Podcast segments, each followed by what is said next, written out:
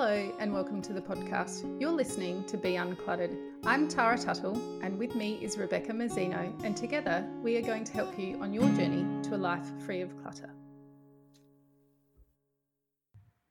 Hi, and welcome to this week's episode. This week we are talking to Vinny Shah from Adelaide Metropolitan Fire Service, and he's the manager of the community engagement area. Hi, Vinny, welcome.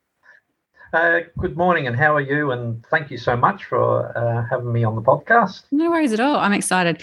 I've known Vinny for quite a while um, in the kind of the hoarding and squalor environment. We've attended meetings together, and uh, Vinny has run a presentation for us at um, for our industry association um, and some training. So I know um, I know his work, and I know how good he is, and he is a lovely bloke. And I actually refer people to him all the time um, because you know having somebody like Vinny as the community engagement um, is a really good idea because he's uh, really relaxing and calming for for people who um, might be a bit nervous about having someone in the house. And so I've, I um, often recommend Vinny for that. Uh, so Vinny, tell us about your role um, from your perspective, not just my perspective in the MFS. Yes.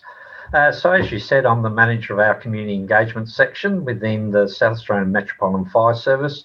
Uh, I've been in for about 39 years now. Mm. 31 of those have been on the, the trucks, on the appliances. So I've, you know, experienced um, um, many fires in homes with, you know, high levels of clutter um, as a firefighter. But then in the latter part of my career as an officer, you know, uh, directing crews and operations around uh, those sorts of fires. So I've got that experience on that end.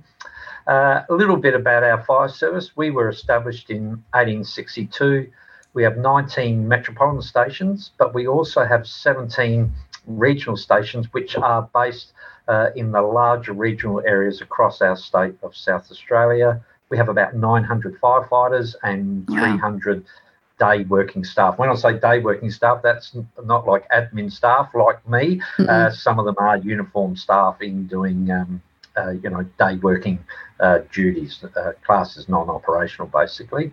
Now, our section um, has a pretty simple charter to say, not always that simple to achieve, but uh, look, we're looking to eliminate deaths and injuries from preventable residential fires, and we're also mm-hmm. looking to eliminate deaths and injuries from preventable road crashes, mainly focusing on young people and their driving behaviour. So that's the our broad charter.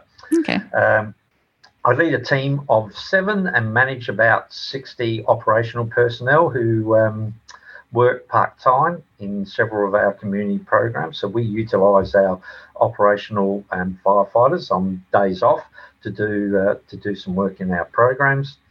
Our five main programs that we have is a multicultural communities program. We have a community and schools education program. We have JFLIP, which is our juvenile firelighters intervention program, working with children one on one that have been firelighting. We have our road awareness program, uh, which we call RAP. And then finally, we have path, so people and their hoarding. So that idea of creating a pathway to safer, um, uh, safer homes, you know, fire outcomes. Yeah, yeah. So I'm sort of uh, quite lucky, uh, Rebecca, to lead a passionate and dynamic team of dedicated people who are really, um, you know, keen on saving lives and uh, reducing injuries and, and, and making lives better for yeah. um, the people of South Australia. So yeah, yeah it's, it's, I'm I'm like I have a good job. Let's say I yeah, it. Yeah, and I think that that that passion comes through from you and from other people that I've interacted with in your department is that you know that real commitment to people. It's a real people thing. It's all about the people, um, and this is this is why I often say to, to people, you know, if you want to have if you want to know how to make your house safer, these guys are really will really help you. And and it's not just because you know the practicalities of how to make a home safer. You you also engage with them as people, like real actual people, not just someone who lives in, you know, maybe a cluttered home. And um, and I think that really helps as well, is that you're approaching them from that personal level as a, as a person, and you know that's I think that's really appreciated. So we're going to focus mostly on your role around cluttered and hoarding homes in this yes. um, particular yes. episode. So can you explain how clutter relates to fire risk, uh, fire risk or fire hazards? Yes. Um, look, I need to be very clear about how our fire service sees clutter. Uh, we are not concerned about the volume, the value, the quality, or the aesthetics of the clutter. Now, that might mm. seem funny. You're not concerned about the volume, not, not, not in its entirety. So I'll, I'll clarify that. So what mm. we're concerned about is how the clutter in a person's home impacts on their fire safety. So, for example, you could have two houses. You could have one house that has a certain amount of clutter, clutter, sorry, and the house next door could have twice as much clutter. But when we look to look at that clutter in relation to the fire risk, it could be the home with half as much clutter has a, a higher fire risk, and it's mm. more of a concern to us than the house next door that has twice as much clutter. Yeah, so, interesting. Um, we, yeah, so we take a risk-based uh, approach. Um, so let's have a look because my thing is um, for all agencies working in people's homes, and I think we're very good as a fire service generally, is that when we go to any sort of house fire, um, I think our people in our service are very good about not making judgments on how people choose mm. to live and so forth. You yeah. know, we're, we're always concerned about, yeah, keeping them safe, saving them from the fire, and then giving some tips to make them, uh, you know, uh, safer for the future. So, uh, if we if we take um, our own personal values out of it, and I, I, I, promote this with all in-home service providers we work with, is you need to take a risk-based approach. So let's look at some of those risks or possible risks from clutter. It's either a health risk, you know, and you know, sanitary issues. It's either a risk to children's health and development in that space. It could be a risk to animals. It could be um, uh, a residential, like a structural risk, because the clutter in some ways has, has caused a mm, structural compromising. issue in the home. Yeah. Yeah, and then the other risk is fire risk. So naturally, there are plenty of other agencies that will assess and manage those other risks. So let's focus on, you know, the fire risk to occupants, um, of a home, uh, visitors that come into that home, and can I use this term from now on called in home service providers? So I'm saying that's anyone that goes into a person's home to provide some sort of services. So it, could yeah. be from the council, it could be from government, it could be uh, the landlord. Someone like me, be, yeah, support yeah, yeah, workers, right. carers, nurses. carers, community groups, all that. So mm. uh, what makes it easier is I just generalise that as one term, in home mm. service provider. So our thing is about, uh, yeah, not only keeping the person safe in the home, but anyone else that's in the home, visitors and in-home service providers.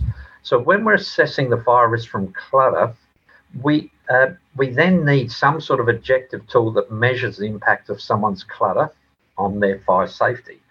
Uh, look, I know that a lot of people, and pro- I don't know, possibly yourself and others, um, and, and I know uh, other fire services actually use the International Clutter Scale or the ICS scale.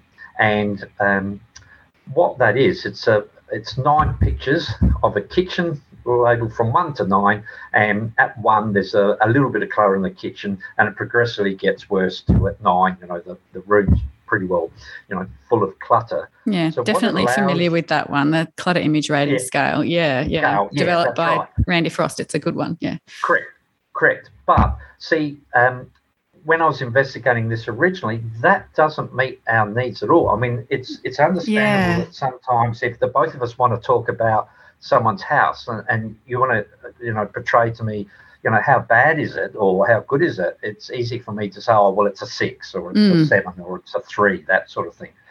But that tells me nothing from a fireside. So yeah, because it doesn't say what yeah, the quality of the stuff is or what the type of stuff is, only what the volume is or what it looks like in a house. Mm. Yeah, yeah. So it, actually doesn't even, um, yeah, it's not even what it looks like. It's just purely an indicator of volume mm. of items. Mm. Okay, so that's no help um, to mm us. Uh, there are other scales in our state um, that our SA Health Department have put together that actually measure those health risks. And I know um, animal risks, uh, we have an organisation, as you know, in this state, the RSPCA, you know, they have their own measures. Mm. And then in relation to, to children, our Department of Child Protection, they have their own measures and tools. But there was nothing there for us on the fire service looking mm. at this purely from a risk based perspective. So I've developed um, what I'm calling is the hoarding um, fire risk uh, scale. Now, just while we're talking, can I give our website so people might want to go on our website? Yeah, yeah, yeah, yeah, chatting. definitely, yeah. So, and we'll also um, put it in the show notes for them as well. They can just link, link to it from the show notes too. All right, fantastic. So if they go to www.mfs, and that's for the Metropolitan Fire Service, so mfs.sa.gov.au.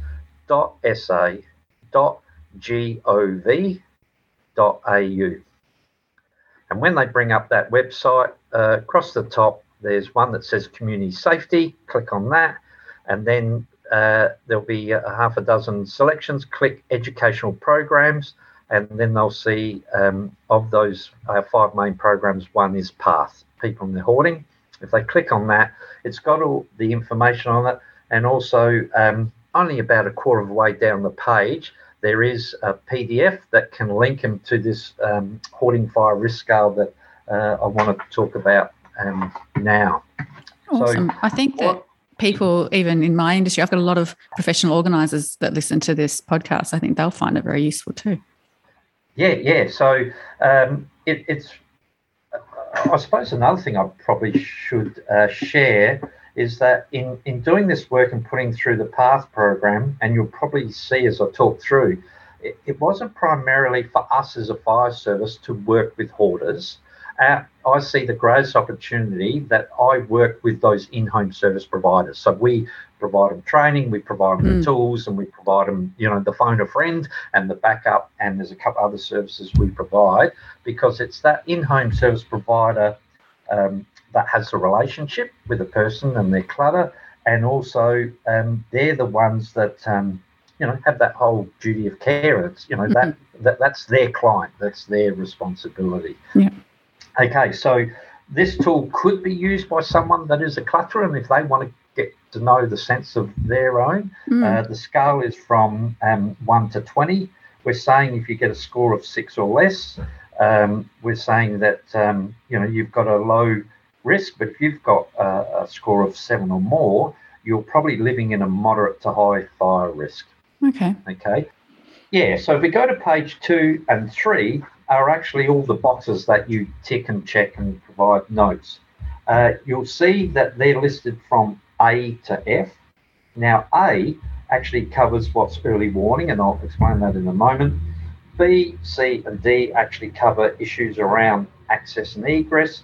E covers issues around ignition sources, and F uh, is, is yeah, covers issues around fuel load. You'll notice that all the boxes are numbered 0, 1, 2, and 3, except for the first one, box A, the early warning around smoke alarms. That's um, numbered 0, 1, 3, and 5. And I'll, I'll, tell you the reason behind, behind that one is getting early warning in any fire, whether you have minimal or whether you have maximum amount of clutter. The, the trick about getting out of your home safely and surviving is you need that early warning that a fire has started in your home. Yep. So that's now, a smoke alarm, fire, basically.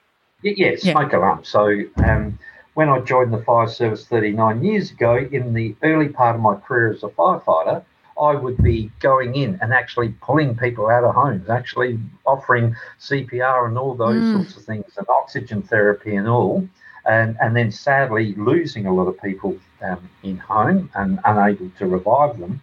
Whereas um, since smoke alarms were legislated and installed in our state, now it's quite different. If I was back out the trucks today, or say tonight, and we got a, a residential uh, house fire, more than likely when we roll up, the, everyone's you know, the already out. Are on, yeah. on the curb in their PJs, you know, mm. or their pajamas. Um, uh, because they got early warning from their smoke alarm. So we, you know, smoke alarms is probably the one biggest thing that I've seen over my 39 years service of, of reducing um, mm. preventable uh, fire death. So that's why yeah. it has the higher rating. I remember you saying to me once, the first thing you do when you walk in a house is you look up. yeah, is yeah. there a fire? And I was like, oh, that's the last thing I do. I look to see that I'm trip. I'm looking. I'm looking down. But yeah, you, you guys look up because that's the first thing you want to know. Okay, I'll give you another one. Um, if uh, both of us were to go on a holiday and we got a, a, a, you know adjoining motel rooms and you go into the motel room what do you look at first um I look, to, look at, like? I look to see if the sheets are clean. yeah, and, you know what the you look for a fire alarm. well, or, well, or the sprinklers. No, no, that's not the thing. The first thing we do because we're mm. in a mm. building, we're we're seeing okay, where are the extinguishers? Where are the fire doors? Where are the exits? You know, there's probably two exits on the floor. Do I know where both of them are? So if there's a fire during the middle of the night, I know where I'm going and where I'm going to direct other people to. So we, we should all think that, shouldn't we? But yeah, I mean, that yeah. comes from years of exposure to it, doesn't it? Like you know yeah. the risks, whereas I've never been in a house fire, I've never experienced one, and it's not on my radar, but it should be more on my radar. Yeah. yeah. And you know the other thing too is uh, I come from a building background, a carpenter and joiner. So the other thing I do is I'm, I'm going into a place and you know like my wife is looking at all the faces who's there. I'm looking at the architecture as well as the fire. So I'm just saying you know people do what they know, but you yeah. you are exactly right that if you're an in-home service provider, if you're going into someone's home, what you've got to realise is that is your workplace. Now, mm. that is going to be your workplace while you're there. You need to ensure uh, of your safety. I know you're concerned about your client, but also it's about your own safety. So mm. if you're mm. going to be working in there with your client and it's really high fire risk, well, you're actually now putting your own life uh, in danger. And I'm sure no one wants to, to die for their mm. for their work. No, know, their definitely boss. not. No. no. So, no. Uh, so you are right. I'm hoping through you know the tra- training we provide mm. this is the sorts of things that not only they're going to look into look at the person they're dealing with and all the other issues that may be in that um, person's life but yeah you start to look at oh where are the doors where are the exits have they got smoke alarms you know should i maybe be working out on the back table mm. versus being you know inside the kitchen where I may be trapped, those sorts mm, of things. Yeah, so, yeah, it's a, it's a great point to mention. Yeah. So yeah, then so the rest of the sheet then talks about um, how to figure out whether or not you have a high risk. Um, based yeah. on, and I heard you mention things like ingress and egress and ignition points. So, what are what do all those mean? Okay, so that first one, early warnings, is what we covered is working smoke alarms. Then the access and the egress, and it's done by external doors and windows and internal the, the thing is that we promote that is you should be able to get from the curb to all the external doors of the home and also to where the gas and electricity is isolated. Uh, we say, and look, I've done the conversion, I'm looking for my notes here. Um, is uh, we're saying 90 centimeters or 36 inches uh, mm-hmm. to give you an idea. And then also inside that all of those external doors are going to be able to open fully, not with a whole pile of stuff behind it and they only open half the way. Yeah. Um, and then the pathways to where someone eats, you know, sleeps and lounges. Okay. Mm. Because if you have your working smoke alarms, you get that early warning. You need to then be able to clearly yeah, move through out. those pathways to your curb. The other thing people don't realise too, I have it a lot with clutterers, is they say, oh, yeah, there's a lot of stuff around my front door and it opens half the way and say, see, you can get through. And I'll say, yeah, but yeah. you've got to realise firefighters, most of us are, are fairly good yeah. sort of size. Big burly people, yeah. Air, yeah, and with our air set on our back, you know, yeah. we can't turn sideways because we're as deep as we are as wide. So we're like, imagine us like um, not a rectangle, we're like a big You're like a big cube, yeah. So, yeah, yeah, big cube. So, and you know, we've got the air set on. Uh, we're, we're, carrying torches. We're carrying thermal imaging cameras. We're carrying hoses and mm. and a myriad of things. Yeah. Um, so I've had that. come to a doorway, if it only half opens, how are we going to get in and rescue you? Yeah, exactly. Yes, if you're if you're if you're they're able, so often so tiny. Yeah, yeah, that's and that's right. the thing. So many of my clients they're so tiny, and they're like, you know, I can yeah. fit. It's fine. I can get in now. And I was like, yeah, but no one else can, and that's that's a worry. Yeah, yeah, definitely. Um, so th- those B, C, and D, uh, I think, are pretty self-explanatory there. So um, you, you read the squares, give them the score from naught to three, put in any particular notes, and then um, section E is around ignition sources. So mm. uh, this is the thing I was saying before. I was leading to in relation to the clutter is uh, those two houses with a different volume. Is if you have clutter like in and around a heater. You have clutter on top, uh, around and in front of your stove. You know, look, the things I've seen in homes. Of, um, I saw one person in the bathroom. You think you'd be pretty safe in the bathroom, but in their bathroom, above their sink, they had a heater.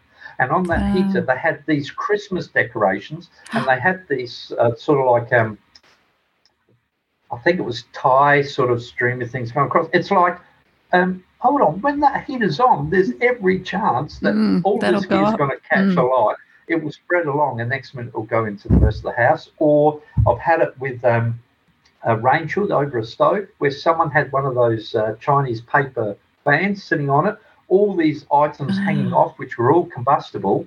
That big paper fan was actually covering the exhaust vents that helps get the heat out from the uh, motor of the, yeah. you know, like so, you know, straight away for me, I'm like alarm bells, and for any firefighter, you yeah. know, alarm bells are ringing.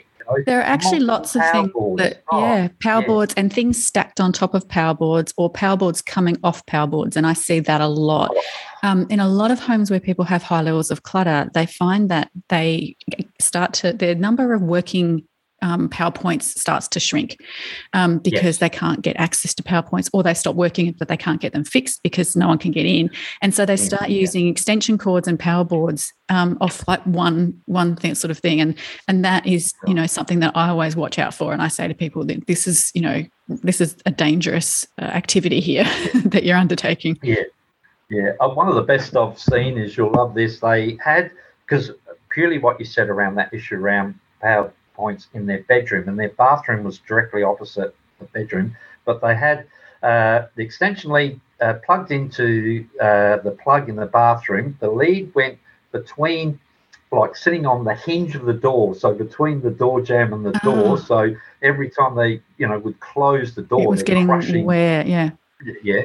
Then it, it, went across the hallway and it's about this height. So the person was really short. They could just walk under it. But I'm thinking firefighters going to rescue it, you know, it's dark and yeah. smoky. We'd get caught up in that. Yeah. Vinny's, Vinny's across... doing hand signals here, which no one else can see. But when he says this high, he's he's pointing to his throat. yeah, his neck. Yeah. neck high. Neck. Yeah. Uh, yeah, so the person could get under that. Us yeah. as firefighters going in, you know, that power cord would get caught around our neck and yeah. the heat and uh, uh, and everything going on. We'd even be confused, like what's happening here. Mm. We got to be, we got to watch because we can then get trapped in there. Mm. And if it gets caught up, especially then it drops down oh, between gets caught in your stuff and my air mm. set, it can get trapped in there. Next when I turn around and it wraps around my air cylinder, and uh, you know, and you're stuck. Are, are happening Mm. Yeah, but that's not the best part of the story. That power lead then went behind his cupboard. It was about 20 meters longer than it needed to be, so it was really coiled up. And so behind that cupboard, that that the power leads are designed to be in open air, so all of this heat would have been generated behind the cupboard. It then came through the cupboard, and it was a, it was they were like double, but it was like um, I think it was 10 plugs. You could plug 10 things in. Oh, Eight of them had double adapters, and uh, everything had things. So a multitude of a big you know, load on that. Radios, yeah. appliances, lamps, radio, like everything in his bedroom. It's like, mate, you know, like so. Mm. You know, in that scenario, we. So those are ignition risks. Yeah. Oh, definitely. And then the person says, "Yeah, oh, I, I don't know how my fire started. You know, how could have that ever started?" It's like, well, no, for us, yeah. firefighters, it's a it's a big um, you know red flag. So yeah. yeah, yeah. So then, so if if you can actually produce your ignition sources, so for us, in some ways, it's not about going in and say, right, you know, reduce this clutter by 50%. Mm. They're saying, look, all that stuff you got around the heater, that that's a, an existing. Yeah, move all it away. Yeah. On top of your stove is the thing. Yeah. Uh, here, the your dryer, you know, when or, or, the microwave, there's books and things stacked up either side of your microwave. Yeah. On top of the microwave, as you explain to people, there are actually vents in your microwave that's supposed to let the heat out. All yeah. of those are blocked, so that that's kind of that's just a risk, heating yeah. up, cooling, heating up, cooling. The next minute, yeah. think, oh, why did my microwave catch fire? It must be yeah. uh, an issue with the manufacturer. And you say, no, no, no it's and not. fridges, if you if you buy a fridge, they have. There's requirements for ventilation. Yeah. that's right. Correct. Right. And people so, stick them sort of a little bit too close. I had one client that had a whole lot of um, clothes that had fallen down the back of the dryer. Yes, so the yeah. back of the dryer was just full of clothes, and I know dryers do vent out the front, but that was a bit dangerous.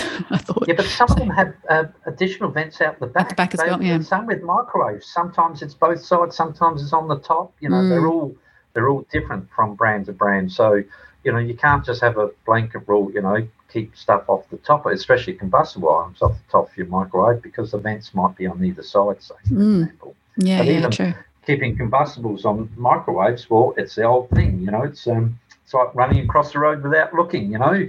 Um, you're just increasing your risk of yeah. you know getting run over by a car. Well, the same thing is with a fire. It's like yes, you might get away with it for a while, but mm. at some point, a car's going to come along and hit you because yeah. you haven't looked, you know, you haven't done the, the safe things. Yeah, yeah. yeah. Uh, so there's ignition sources, and the last area is yeah, just broadly talking about their overall fuel load because mm. naturally the amount of stuff in your home uh, contributes to the volume of smoke, uh, you know, fire spread, the and the type of gases. stuff as well, the yeah, type of stuff that it is. Yeah, definitely. So, what definitely. kind of stuff is a higher fire load than others? Um, all right. Well, let's I think the best way to compare that, let's talk about a house from the 1950s and a modern home. So, mm-hmm. a house in the 1950s had a lot of timber in it, uh, had all those great paints that had lead in it, and, uh, you know, uh, woolen blankets. Um, a bedroom was lucky to have a lamp and maybe a clock, you know, not even a clock radio, you know. So, a lot of times uh, the clocks were even battery operated. So, they may have one or two electrical items.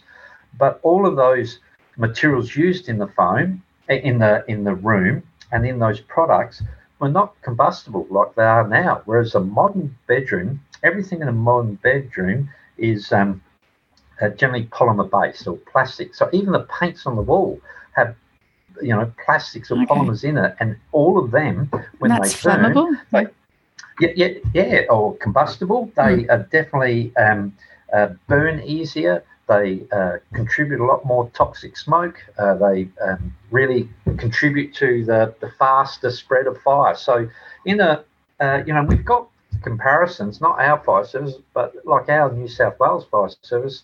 Um, they've got a testing facility and they've put up some great videos showing two rooms that were um, uh, decorated with 1950s material and the modern bedroom set the same fire size fire in both. Now, after two minutes, the old room, you know, the uh, the fire would still not be much bigger than a shoebox, very mm. minimal um, smoke. Whereas in the new room, after two minutes, the flames, you know, get to the ceiling. Uh, the mm. top third of the room would be filled with hot, toxic smoke. And um, not soon after that, that room would actually be unsurvivable. So even though it's not completely um, involved in fire, mm. just the radiant heat from the fire, the, the toxic gases the that you're taking in and all, because the reality is, um, you know, uh, very few people die from flames themselves, you know, um, and sometimes people say to me, oh, it must be uh, sad to see, you know, burnt bodies and what they went through. I said, well, actually, no. you know, mm. the smoke got to them well beforehand first, and, yeah. and, and, and, knocked them out from asphyxiation. So, um, yeah, very rarely is it the flames themselves. It's that toxic smoke. So, yeah, in um, the older homes of the 1950s, uh, you could be in there for, you know, four or five minutes. four or five minutes and walk, still be okay. And walk out and be yeah. fine. Uh, yeah. In a modern room, you, you get to two minutes and it's like, there's, there's already questions around whether that room is actually survivable. Now there is know? there is a term for that, isn't it? Is it what's the term for when a room is no longer survivable? There's a point or something. It's called something. Yeah, death. Oh. no, no, I, I, I, I look, I, don't. I was thinking of like a technical term. I thought there was a technical term where it was like that that two minutes, and after that two minutes, it has reached. And then I thought there was a word like flashpoint or something like stupid like oh, that. Okay, okay, that's yeah, that's okay. something different. Oh, is it? So, okay. Okay, flashover is so imagine in a home you've got a fire that started in a bedroom it's a modern home, uh, so it's you know uh, developing and evolving fairly quickly. Uh, the smoke is going, you know, spreading throughout the house. Uh, the other thing people don't realise is that smoke is close to the temperature of the fire itself. So, you uh-huh. know, we can go into some jobs and when, because uh, we, you know, get down low and go, go, go. Yeah, that's we right. go in under the smoke layer because it's uh, cooler. If you look up, at times you can actually see the flames like flickering and going through the smoke because really? it is hot enough that it's it's reburning unburnt products wow. from the original fire and its combustion. And then the other thing that happens is all of that smoke being so hot starts to melt things. Um. And then those items get to what we call their ignition temperature. So that's why someone something mm. you know will smolder to a certain point and then it will burst into flames. Well, it mm. goes into flames because now that item is at its ignition temperature. You know, it's been brought up to that. Mm. The problem we have, and not well, the problem people have if they're still in their home, and what we have going in is. You know, in that two, three, four minute part, the home can what we call flash over. So all items distributed throughout the rest of the home have all been heated to the point that it almost goes off at once and, and oh, a yeah. massive ball of flames runs through the house, which can then um, trap people. Yeah. Uh, so that yeah, that's flash over, and that's a real you know that's the thing we've got to really watch because the other thing that happens too is because we've gained entry into the home, you know, all this additional oxygen comes in, so yeah, you know you exactly. that, that right combustion rate. And yeah, uh, yeah it kept, you know, we have to be um, uh, very careful. You know, we uh, we've had one of our firefighters badly burnt, and that would have been um, even in all their material, uh, all their gear, still got some burns, and and that was six or eight years ago. So I mean, we're pretty good at reading conditions and reading the smoke and seeing that's about to flash yeah. and that sort of thing. But at the same time, you can imagine it's you can night still time, get caught. Things are happening. Mm but we can still get caught. So, mm. um, uh, and yeah, so if you're still in a uh, home, uh, even if you're asleep in another bedroom and got flashover, I would say, yeah, your chances of survivability have been greatly reduced now because now the whole house is on fire. Mm. and so this is not just, just cluttered houses we're talking about then now, is no, it? No, it's no, just modern. Because when you were just talking about the number of electrical appliances, I was just thinking of, you know, like my my I mean my bedroom's pretty low on appliances. Yeah. But I was thinking about like the kids who have got, you know, like my daughter's got um, lizards in her room. So she's got heat lights and lamps. Yeah. Um, they've got their like Alexa kind of things. They've got um, their computers. They've got you know um, chargers. chargers um, we, we had a rule when they were young. Yeah, there's so we yeah, had a rule no, when they were young. but- and it goes Yeah. on and on. And you know now they're putting up all these LED and the LED lights, yeah. yeah, and all of that sort of stuff. and there's so much electricity there's so many Yeah. so much power being used in those rooms um, and, and, and you're right there are just so many more ways that things can go you know uh, up in flames in in these modern Yeah. rooms yeah um Yeah. but I mean, so it's obviously we've got more of a risk these days of ignition happening. Um, Yeah. But I, I guess it's pretty clear that if you live in a cluttered home, um, your risk is risk of really sort of having a fire isn't necessarily that much higher, but the risk of dying in the fire is. What are the statistics around that? I know the Metropolitan, the MFS in Victoria did a study on this, um, and Yeah. I quote the stats incorrectly quite often. right. Um, I sort of I throw I throw numbers around, but basically the premise is that you know their stats did show that you know the, the chances of you having a fire in, in a cluttered home are not necessarily a great deal higher. However, the chances of dying are. Um, what was how did that study work? Okay, so that was uh, quite a, a limited study since uh, we've last uh, spoken through our uh, we call AFAC Australasian Fire Authority Council. We've um, had some research done of um, preventable residential fires around Australia over a, a 13 year period. And uh, actually, I'm sorry to say, but what you've been quoted is probably underquoting because what we've found is Yeah. this like in Australia, just to give people a perspective, especially if they're overseas, we average 64 preventable residential fires each year, about, about 64 we're currently that same organisation. We're all representatives on it. Are quantifying how many people are injured uh, from um, uh, preventable house fires and the cost to hospitals and health systems. Because you know, as much as we Mm. say we lose 64 people, the people that then present to hospitals are hundreds. I mean, each burns are one of the most expensive treatment. So this, you know, even in Australia, it's probably costing us millions or you yeah. Know, so that's not 64 homes, that's 64 preventable deaths, you're saying? Deaths, yes, yeah. yes, yeah. And uh, if, and like you said, if you're a person that has um, a lot of clutter in your home, yes, you do have an elevated uh, chance of actually having a fire. It's not a big amount, but you do have an elevated chance. Mm-hmm. But however, it is estimated from our research that you are between 4.8 and 9 times more likely to be a fire fatality than someone in a you know a you know like a standard um, a furnished home. Oh, so that's yeah, that is know, big. nine times. Yeah. That is that is big. So when you think about it, it's like, well, hold on, you know, it's it's fine that I want to have this stuff, but I do I need to start to think about where I put this stuff so that A, you know, get that early warning. I can get out, firefighters can get in.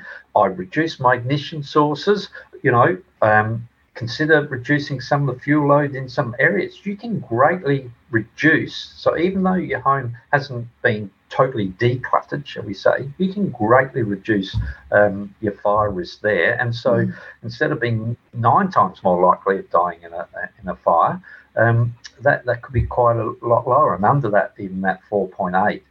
Now, um, can I talk about dying in a fire? Because there's a yeah. lot of misconceptions here.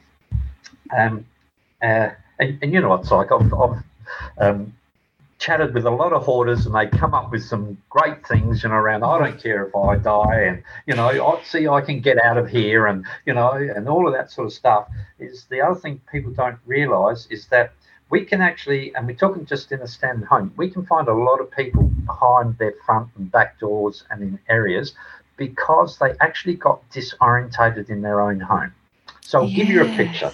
Okay, so think about this. It's three o'clock in the morning. You're in a dead sleep in your bed. Uh, let's say you have good working smoke alarms. The smoke alarm goes off you're sort of woken up, you're disorientated. As you sit up on the bed, next minute your head's in, you know, starting to get close to that smoke layer and the radiant heat. Um, you start, and this is the other thing people don't realize, they actually start coughing profusely. Their eyes water. You think about when oh, you're in ah, front yeah. of a campfire and, you know, when the wind yeah, just shifts it, for a moment, yeah. you get a little bit of smoke. It's always in my face. Yeah. yeah, it always seems always wherever you sit. That, that, yeah. But you think about that smoke, that's such a small volume, and that's from timber. That's clean. That's usually a grey coloured smoke. This is black, toxic, you mm. know, um, uh, smoke.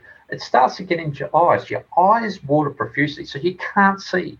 The, the fire's probably taken your, your power, so you haven't got lights anyway. And even if you turn it on, the smoke layer pretty well takes yeah, it all out. Blanks it out. Yeah. Um, and because you've woken up, uh, because you're coughing, because your eyes are gone, and and the and the coughing is not just the smoke, but it's the heat of the smoke. People don't realise the next minute your lungs are burning because mm. it's how hot it is.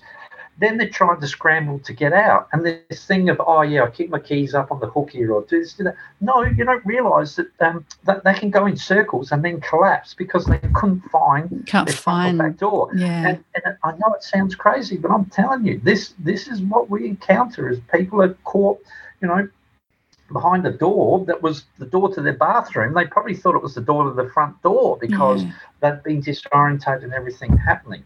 So, in, in a cluttered um, environment, so you have that normally. Now, in a cluttered environment, the amount of items you got contributes to the amount of smoke that's generated, which contributes to the heat and the toxic gases. Um, you, if you start to bump and knock into some of your stacks, they start mm. falling over. Next minute, you know, and then your pathways are blocked. Yeah. Then your pathways are blocked. That's why we want those pathways clear. Us as firefighters coming in, that's the big thing we got to we got to watch because we've got all our gear. We can't tell when we've hit a stack. You know what I mean? Because we've got the heavy gear on, and plus we're dragging a hose. So next minute, without looking behind us, all these items are full down behind us, so we can actually become trapped ourselves. Uh, so with those risks, firefighters may not actually come in and rescue you because they look at it and say, no, I can't go down that passageway. Mm. You know, the neighbour tells me that the lady sleeps in the back bedroom, but you know what? How do you get can't there? safely yeah. get there because you know, and as an officer, my thing is uh, if I roll up to an incident, for example, and there's, um, I get told there's one person in the house, you know, so now I've got one life risk to manage, okay, and I'm, you know, attempting to get that person out, make them safe. If the moment I send my first crew in, they always go in pairs, and then I like to back that crew up. Now I'm managing a life risk of 5 mm-hmm. So if I see that hallway, I've got to make, and it's a tough call. Um, do I want to send my people in there because I want them to go home to their yeah. families that night? You know, so I might have to say, look, I'm sorry, but we're going to have to fight the fight defensively, which means we fight it from the outside. From the outside only. And then, then and anyone inside then the, can't be helped. Yeah. Well, yeah. Well, the chances then of being able to put out the fire before you know the environment becomes unsurvivable for the person is, you know, as you can mm. imagine, is quite low, you know. Whereas if if it was a home that had the standard sort of, um, I hate to use the word standard, but you know what I mean, the standard amount of items where it's very open and clear, you know, we can make in fast entry, locate the person in their bed, drag them out, get them outside, get them on oxygen, and there's mm. a fair chance they'll they'll survive. They'll be mm. fine. Yeah. But not in that. And then also the, the fires can also get in and fight from the inside if they if they need to correct, too. Mm. Correct. Yeah, so it stops the fire spreading to the, the whole home. Um, and other and homes. Also, yeah, yeah, mm. the other homes. And the other thing too is sometimes people, when they have a lot of clutter, they don't sleep in the bedroom. you know, yeah, that's right. Lots not in the sleep. kitchen. The whole yeah. deal. So, so yeah. a neighbour says, "Oh, there's definitely yeah. Uh, if the car's out the front, the little old lady's at home." Um, and you know it's three o'clock in the morning. We're assuming because we generally get a sense of standard layouts of homes. Mm. So we're making our way to bedrooms to do the search and rescue, not realizing that there's yeah. that much clutter in those rooms that the person actually sleeps in their in the chair room, in the living know, room, yeah. Or a chair in the living room. Mm. So we've wasted all that time, which is really hard to get to them. And, and same deal, if the fire is developing, it gets to the point where the crews radio and say, look, um, you know, conditions are worsening in here. You know, it's getting to the point of no return. We need to come out. So then we feel bad because there was a person in that front lounge room thinking, that well, you didn't know if was we there. knew though, mm. if that was a bedroom and you were there, we could have gone in, grabbed and got them out. But here we've wasted all this time going to the other three bedrooms when they're not even there. Mm. So they have that as a greater risk. Um, um, yeah, knocking over st- uh, stacked items. And the other thing we find, because people have a lot of clutter, and you mentioned it before, um, then those people um, can't necessarily get a tradesperson in to do any work because the tradesman can't put their ladder and they're saying no this is mm. unsafe and whatever else so um, yeah a lot of people in hoarding homes don't have working smoke alarms and i'm thinking you've got this elevated fire risk if mm. anything you should be putting in more smoke alarms um, and yeah one in every no, room yeah and you've mm. got no um, working smoke alarms um, I've had some of them where they say, uh, I say, look, I've looked through, I can't see any smoke alarms in your home. And then someone will pull a smoke alarm off the shelf, which is about a metre off the ground or 900 mils, you know, like a, a, yard off the ground, and say, yeah, here's my smoke alarm there, mate, mate. By the time the smoke gets down to that level yeah. to, to alert you to the fire, it could be know, too you're, late. You're, you're going to, you're going to, oh, definitely. Mm. It's going to be, you're going to be long gone, you know. Oh, oh, what do you mean? you know, and as you can see, you're unable to get a tradesman and their ladder in there and, and get a smoke alarm put up in the appropriate part of the room. Yeah. So yeah, the so so uh, hopefully I've made it um, clear. Uh, oh, definitely. So can you see we're not, you know, there's there's no judgment about what people choose to have or not have and whether they value it and I don't value it. Can see everything from our side is saying people just look at the items you have and and and sort of look to make sure that those items are not inadvertently really increasing not only the fire risk to you, but visitors to your home, service providers, and most importantly to me, firefighters that are going into your home to yeah. to rescue if there's a fire. So um, yeah, yeah, it's not just the person's uh, fire risk. Yeah, that's right. It's quite a an all encompassing thing. Um, and when someone lives in an apartment or in attached dwellings, then oh. you know there's a risk to neighbours and, and things like that as well. So all right, so yeah. if we give our listeners something to something to do as an action item uh, after listening yeah. to this, what are a few things that they could do right now um, that could make their home safer, whether it's highly cluttered or not? Okay.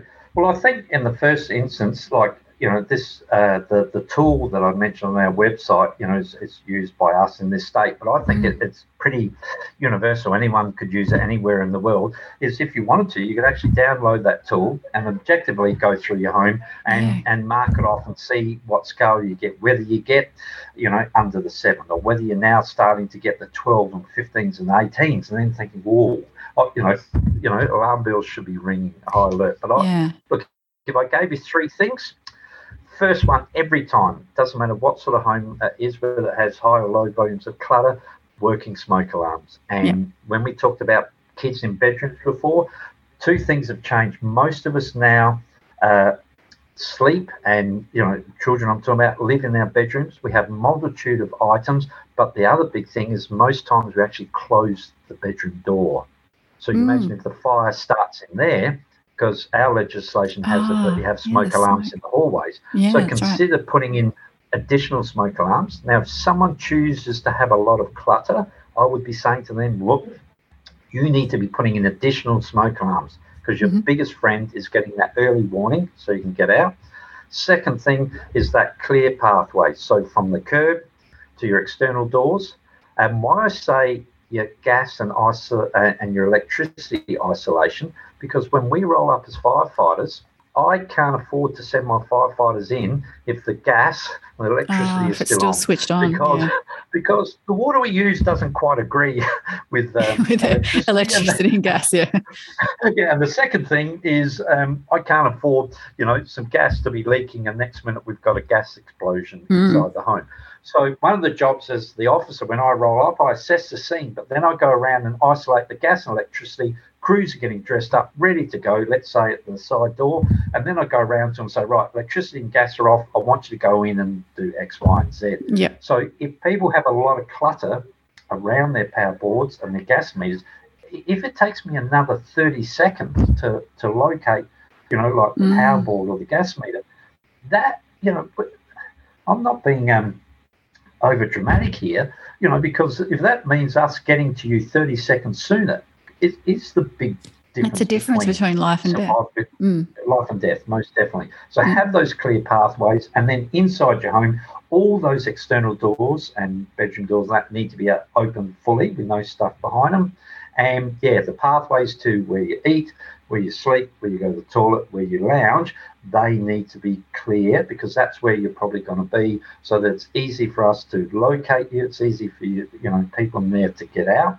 And then the third thing, uh, most important thing, is actually look for possible ignition sources. Have a look, you know, mm. step back because um, the other thing that happens too is I sometimes say to people, uh, especially if they got kids, is to say if you've got another friend that have got kids, you, you should both do a risk assessment of each other's oh, that's a good idea. of what's risky to your kids because when you live in it, you get used to things. It's yeah. when someone else comes in, they go, "Oh, actually, have you seen this power point's broken? Have you seen this is up here? Have you seen that's down there?" You go, "Oh, uh, yeah," but I've just it's been like that for so long. Yeah, you stop seeing it, you don't know? you, after a while? Yeah. So you could look to get a a friend, family, neighbour, and that, and actually go through your home, you know, even using the tool or look at it and mm. say, well, okay, okay, let's work through what could actually catch on fire here. Because if I can eliminate or really reduce those ignition sources, then I'm going to really reduce my fire risk in the home. Mm. And it could be anything about, you know, build up of uh, lint in your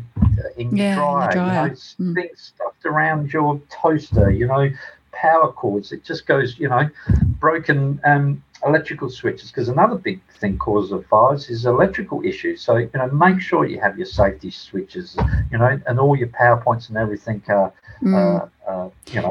and if you've got compliant. appliances, like we, I had a client had an appliance. It was it was a heater actually, and we plugged it in to test it because she wanted to get rid of it, and I was going to donate it uh, or give it away. Yeah. Um, and so we plugged it in first to test it and it worked. Yeah. And she was like, oh, I wonder why I stopped using it. And then I went to unplug it and the plug yeah. was uh, not touchable. Like it was so hot. So hot. So hot, and the, just the plasticky bit. And I'm like, that's why you stopped using it. Um, and so, you know, that was, you know, one of those things as well. Is that sometimes those kinds of things don't we don't know are even happening. That yeah. our plugs are hot because we don't necessarily touch them. We leave them in all the time, and so that could be something yeah. that they could, you know. And there is a bit of a trend, and I must say I'm guilty of this, of trying to hide away our appliances in cupboards. So yeah. I have like my charger for my vacuum is inside my laundry cupboard. And I know, yeah, I can see the look you're giving me. I know that that's not real. I wish, I wish, I wish the, the, listeners could see my face. yeah. I know he gave me yeah. a look, um, and and yeah. then there's you know, and another. There was a, I saw a trend on TikTok where um, this person advocated putting your power board and, and all your chargers inside this bamboo container, which oh. ideally it was aerated, like a little bit, but it was combustible, sort of, you know, and it was inside something. Um, and then another one had him putting it in drawers. Um, and I know I have a chart, I have a drawer with with charges in it, and that's that's bad. Um, and so it's one of those trends of of getting organized is to hide things away in cupboards and have appliance cupboards and stuff like that. So I know they're a risk too. Yeah. Uh, look, can I tell you anything that generates a heat? Now, the other crazy thing is I've experienced a lot of fires with chest freezers. And you think, oh, yeah, that's a chest freezer, it's ah. cold. Nah, but hold on. All, all the, the, the motor and the condenser and everything else that drives that freezer actually gets even hotter than but it gets even hotter than a fridge because it's working harder to cool things down to, to oh, freeze them. Yeah. So the same deal again is like so whether if it's anything that has electricity attached to it. So whether that's an extension lead, whether it's a power ball, whether it's a ice chest, whether it's a fridge, all of them will generate some heat.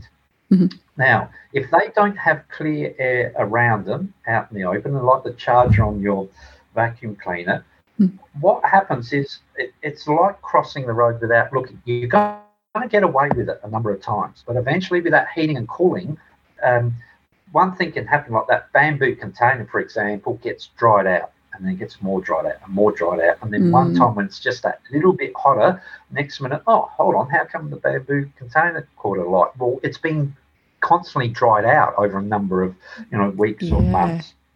That charger you have or the, the vacuum you have in that cupboard, mm. do you also realize that not only is it drying out the combustible materials that that cupboard's made of, but then it can start impacting on the circuitry in the item itself. So ah. it gets ah. hotter and cooler, hotter and cooler. Next minute, some of the um, soldering and components can actually start to melt. And then next minute, hold on, how come it caught on light? And same thing again. Ah. People say to me, oh, this, you know, um, I go to your house, you saw this vacuum cleaner must have been defective. I'm saying, well, no, if you read the instructions, it was supposed to be out in open air yeah. and you've kept it in this cupboard it's kept and the other problem you have with those how long are they on charge i mean Oh uh, yeah, see, I've got people, a bad habit of leaving it on charge, like switched on, um, so I need to stop doing that. I think what yeah, I've just decided, make, I've decided what I'm going to do. I'm going. I'm going to be good, Vinny. I'm going to take it. I'm going to take it out of the cupboard. Um, so at the moment, I do have the cupboard open most of the time. But I think I'll take it out altogether and also maybe switch it off once it's fully charged.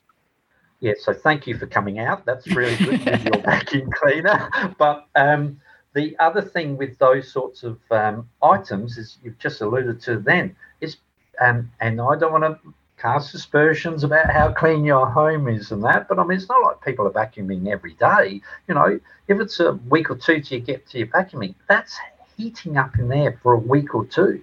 So, because um, a lot of these appliances are so cheap that you buy, they're just built, you know, just to the to the margins. Um, so we're now getting a lot of fires from chargers and batteries, mm. but it's usually because not because the bat we have not actually, and I've checked this with our fire investigators, and I've checked with our fire investigators from around Australia.